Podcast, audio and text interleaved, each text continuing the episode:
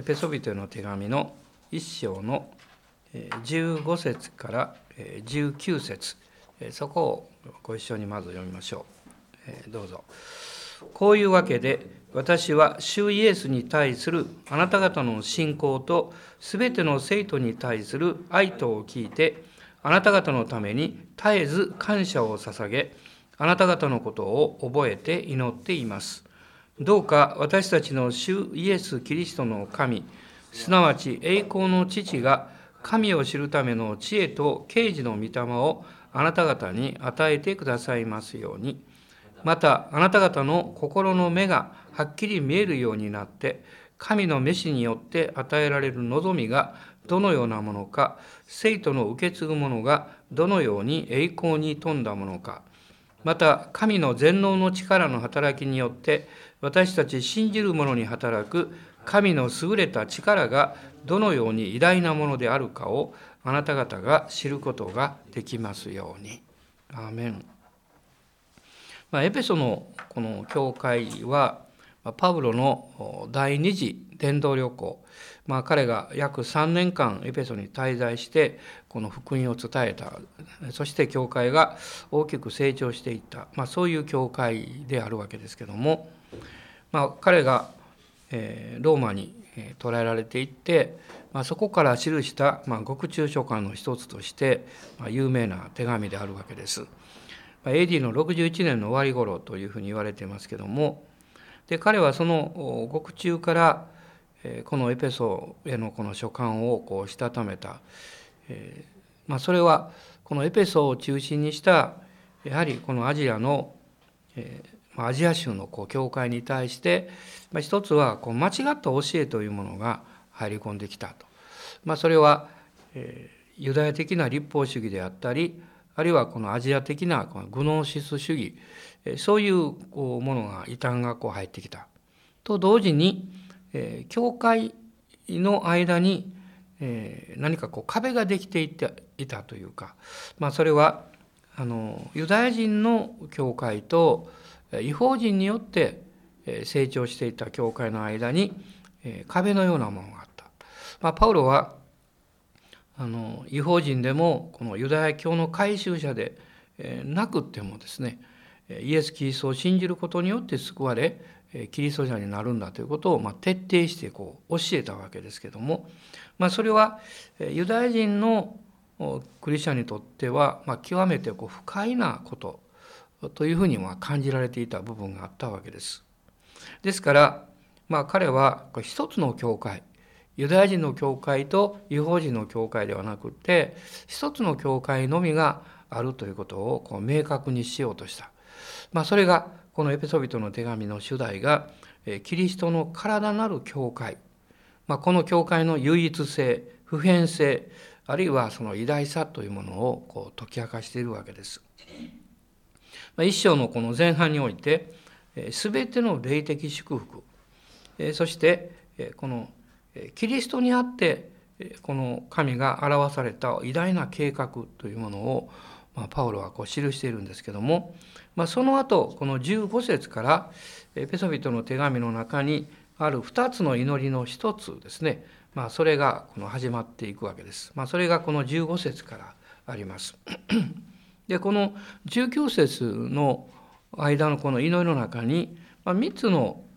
えまあ、内容というかそれを見ることができます。もう一つの祈りは、まあ、3章の14節からま書かれているんですけどもこの前半の祈りの中にまず一つは15節と16節の中にパウロの祈りの動機、まあ、それが出てくるわけです。でこの15節の中に「私は主イエスに対するあなた方の信仰と全ての生徒に対する愛とを聞いて」というふうにま書かれています。まあこれはま信仰と愛とを聞いてというのはキリストにあるものとして考えるこのエペソの教会あるいは諸教会がイエス・キリストにあるんだということをまず捉えてそのようにこの考える力を表していると思います。つまり私たちは力が弱いと相手や物事の問題を見てしまうんです。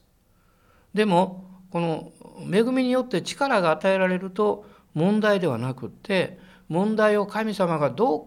解決しようとしているんだろうということを信じるその力が与えられます。まあ、パウロはここでですねエペソ教会の問題のために祈ってるんじゃないですね。ここを見ますとですねあなた方のために絶えず感謝を捧げあなた方のことを覚えて祈っていますと書かれています。つまり問題の取りなしが優先してるんじゃなくて神様の恵みを受け取るところに常に問題解決の道があるということを知って祝福を祈っています。えそういうように祈るためには、えその 問題のまあ渦中にある教会やクリスチャンたちの愛と信仰をまず考えなきゃいけないとまあ、そこに神様の恵みが祝福が流れていくようにということを祈っているわけです。そしてこの17節から18節のところにはパウロの祈りの内容というものが出てきます。この17節には「知恵と啓示の御霊」という言葉が出てくるんですけども まあそれは人間的な理解を超える霊的理解力つまり人間的理解力というのは現実の問題のみを見るわけです。そしてそれをどう解決するかということだけを考えます。でも霊的理解力というのは神がそれをどう解決しようとされるのかということを考えるわけです。そしてその神の力が働かれることを信じるわけです。まあ、パウロはこのように知恵と啓示の御霊が与えられることによって霊的理解力が与えられるようにその結果神を知るためのとこう書かれています。つまり問題解決の答えはいつもここにあるわけですね。神様がいかに偉大であるかということを私たちが知れば問題は解決します。それを信じることができその具体的な内容というものがどういうふうに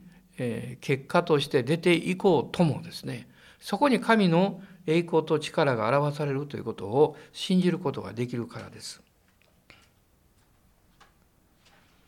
えー、彼は、えー、その中でですね神ご自身の偉大さを知るということを私たちに教えてるんだと思います。まあ、詩篇の56編の9節を開いてください。詩篇の56編の9節です。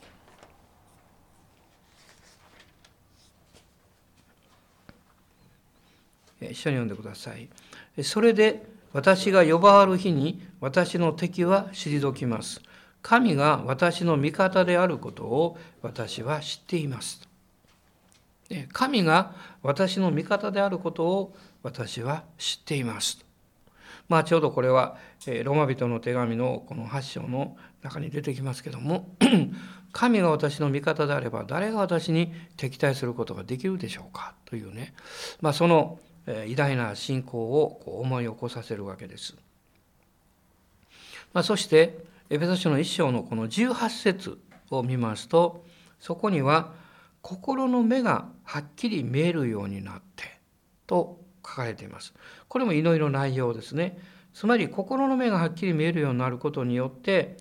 神の中にある恵みを見る力が養われるように。ね、神の中にある恵みの力それを見る力が養われるならば私たちはそこから主に信頼する信仰というものを持つことができるわけです。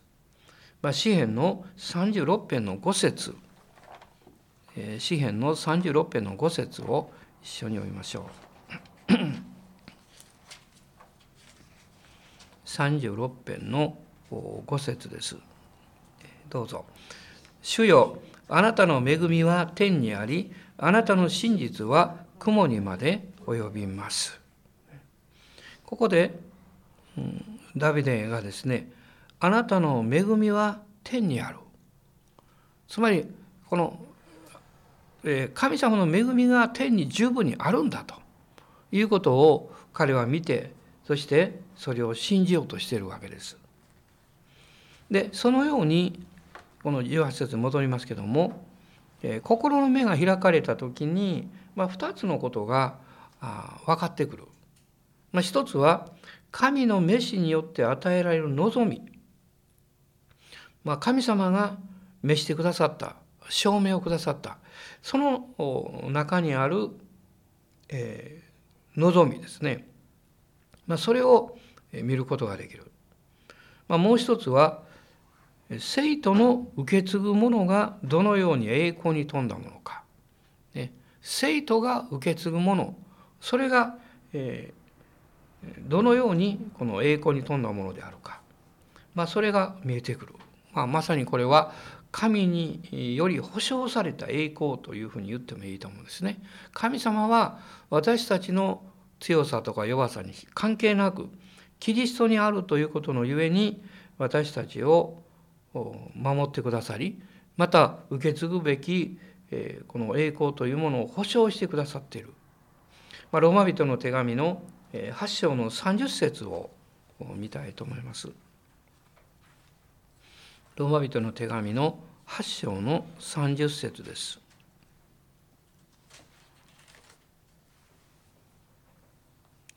8章の30ですね。一緒にどうぞ。はい。神はあらかじめ定めた人々をさらに召し、召した人々をさらに義と認め、義と認めた人々にはさらに栄光をお与えになりました。さらに栄光をお与えになりました。すでに与えたんだというふうに書かれています。そしてもう一つのことですがエペソビトの手紙の一章の19節です。19節ここにはパウロの祈りの指標、まあ、目的というか方向性というかそういうものが出てきます。まあ、今まで見てきたようにパウロの祈りの動機、まあ、それは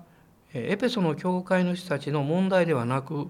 そこにキリストによって与えられている信仰と愛それを見つめてそしてそれを自覚させてそしてそこに神の恵みが注がれるようにということが出発点になっています。そしてそれが、えー、心の目がこの開かれるようにそして精霊によって知恵と啓示の御霊が注がれることによって霊的理解力とそして問題ではなく問題の中にすで、に、えー、問題の上にすでに天が開かれて神の恵みが準備されているんだということを見るそういう力が与えられていくわけです。そしてこの19節の中にパウロの祈りの師匠と言いましたけども、まあ、ここにですね、まあ、3つのことが書かれています。で一つは信じる者に働く神の優れた力。で信じる者に働く神の優れた力。まあ、これは霊的力の原則、霊的力の原則と言ってもこのいいと思います。マタイによる福音書の8章の13節ここにまあ非常に有名ですけど、まあ、的確なですね、え表現があると思うんですね。えマタイの8章の13節です。8の13一緒に読んでください。それからイエスは百人隊長に言われた。さあ行きなさい。あなたの信じた通りになるように。するとちょうどその時そのしもべは癒された。この言葉の中にありますね。その信じる者に働く神の優れた力これ霊的力の原則。一言で言えばあなたの信じた通りになるように。あなたの信じた通りになるように、まあ、ある時はこの信じるというのはですねあの霧の中を歩いていくような時があると思います。何か見えてるようで見えていない。でもそこに道がある。その道を信頼して一歩一歩歩んでいくわけです。そして霧が晴れた時に見えるんですね。あ私はここを歩いていてこういうところに行き着こうとしていたんだと。まあ神様はそのようにこの信じる者にすでに道を開いていらっしゃる。まあその結果が今すぐに見えなくってもですね具体的に見えなくっても神様の恵みによって備えられたものがそこにあるんだということですね。それを私たちは信じるわけです。そうするそれがいわゆる信じた通りになるようにということだと思いますね。まあ何でも物事というのは初めてやった人初めて食べた人初めて行った人ですね初めてその試みをした人偉大ななと思いますね。誰もやったことがない。でも彼らはなぜそうできたのか信じたからです。悪くなると信じたらそんなことやらないですね。必ず良くなると必ずそれは役に立つあるいは必ずそれはあの益になるんだということを信じたので誰もやったことがなくてもやったわけです。私たちは御言葉による導きとこの保証の中でですねそのあなたの信じる通りになるようにというこの原則を信じたらいいんだと思います。まあ、2つ目のことはどのように偉大なものであるかをと書かれています。まあ、これはさっきのことと少し重なるんですけども人の理解を超えたことですねどのように偉大なものであるか、まあ、これは実はエペソ書の3章の20節のところにも出てくるんですね。ねエペソ3の20のところ、まあ、これは2つ目の祈りの最後のところなんですけどもどうか私たちのうちに働く力によって私たちの願うところ思うところの全てを超えて豊かに施すことのできる方に。で全てを超えてと書かれています。でも超えるということは何を超えてるかということを知っている必要があります。つまりそれが私たちが願っていたこと思っていたことですね。神様は私たちが信仰によって踏み出す時に私たちが願っていたことや思っていたことをはるかに超えることを成してくださる、まあ、そのことをしばしば経験するわけです。まあ普通の言葉で言えばですね神様に従えば、えー、その願っていることが叶えられるだけではなくってお釣りがやってくると、ね、プラスアルファがあると。まあ、私も主に従っていく中で何度も何度もそういうことを経験してきました。主が導かれてそこに行く。そしてその何か願ってたことを得るだけではなくってそこにプラスアルファですね。ある人々との出会いであったりまた新しい体験であったりあるいは新しいこのチャレンジというものを受けて帰ってくる。時々私たちはですね神様が導かれた問題解決の中に次の課題を受けて帰ってくるということがあるんですね。あのあのなんていうかえー、ロープをですね例えばあ谷があって、えー、谷の上にこう橋とかつける時にですね、まあ、昔はあの吊り橋とかつける時でもロープをまず渡さなきゃいけませんけどそのロープを渡す時には最初から太いロープなんか渡せないですよね。太いロープの先に細いロープをつないでですね細いロープを向こう向こう側にこう投げるんですね。で細いロープを受けて引っ張ってその先に太いロープがくっつけてあるわけです。でそしたらその太いロープによって実は吊り橋を作るんです。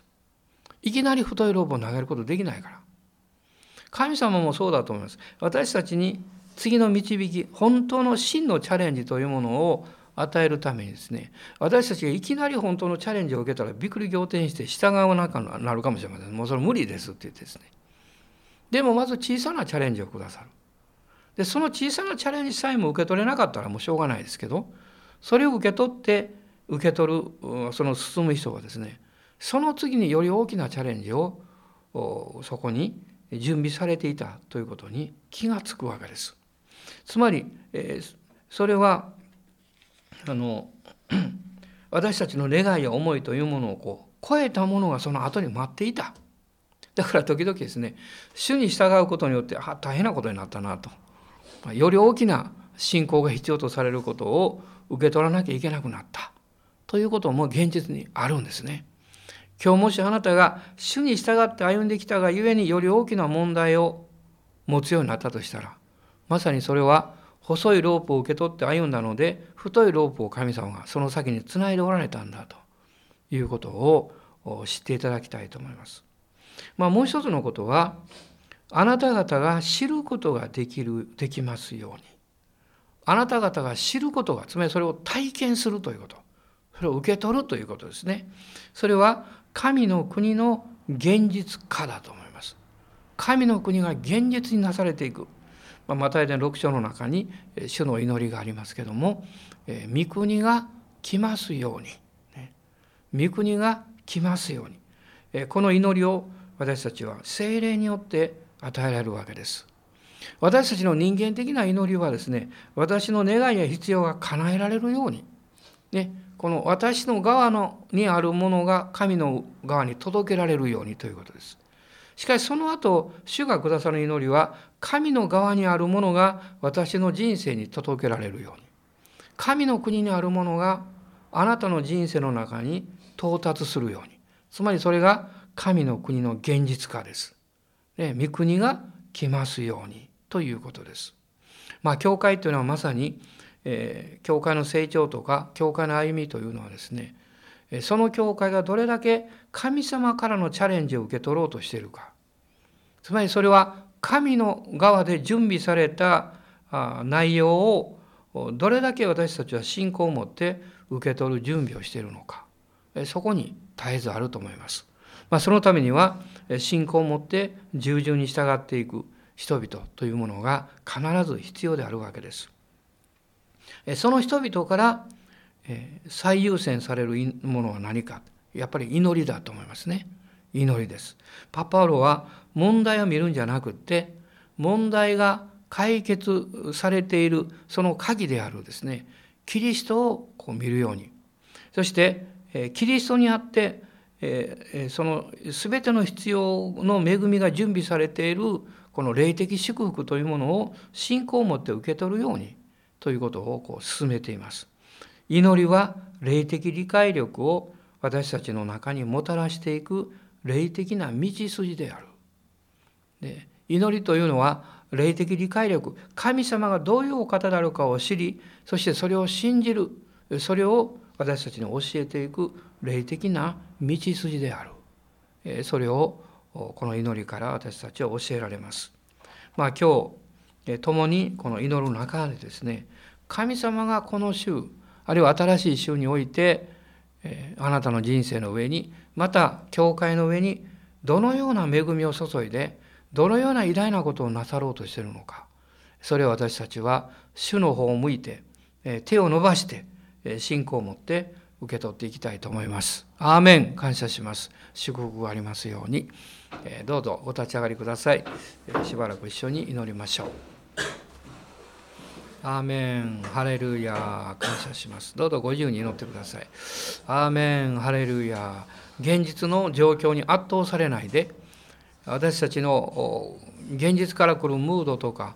本当にこう可能性がもう99%いや時には99.9%ないかもしれないと。でも0.1%でも0.01%でも可能性があるかもしれないと思うならば私たちはそれを信じるべきです。そしてそのことを拡大すべきです。ね、あの、えーまあ、英語の祈りの中にですね主を拡大する、まあ、直訳するとそんな祈りがあるんですね。それはどういうことかっていうと私たちは問題を拡大しすぎるんです。そうすると神様が小さく見えるんですね。でも神が拡大されると問題が小さく見えるんです。そして神がそれを完成し成し遂げてくださるという信仰が増し加えられるんです。今日の祈りの一つはそれかもしれません。神様あなたがもっと大きく見えるようにあなたをもっと大きく信じる力を与えてくださいと。アーメン感謝します。ハレルーヤ。おその時に私たちはチャレンジする人になります。逃げる人ではなくってチャレンジする人になります。アーメン感謝します。もうしばらく一緒に祈りましょう。おーハレルーヤ。オーラバラララスカンバラララシーリビリビハンバラララスクローリア。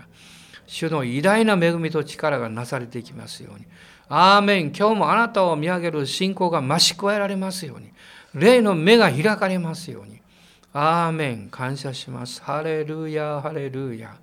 オーリビハンバラララスカラバガラララサンダラララスローリア。アーメン、アーメン。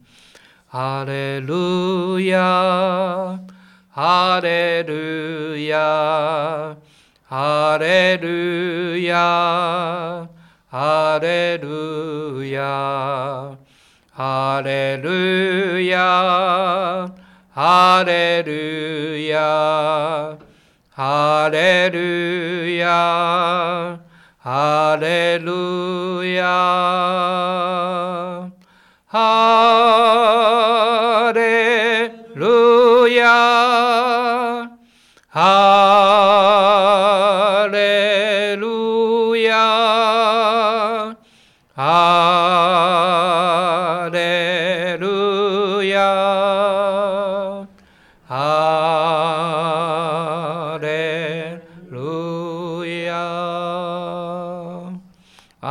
主に公開します。ハレルヤ。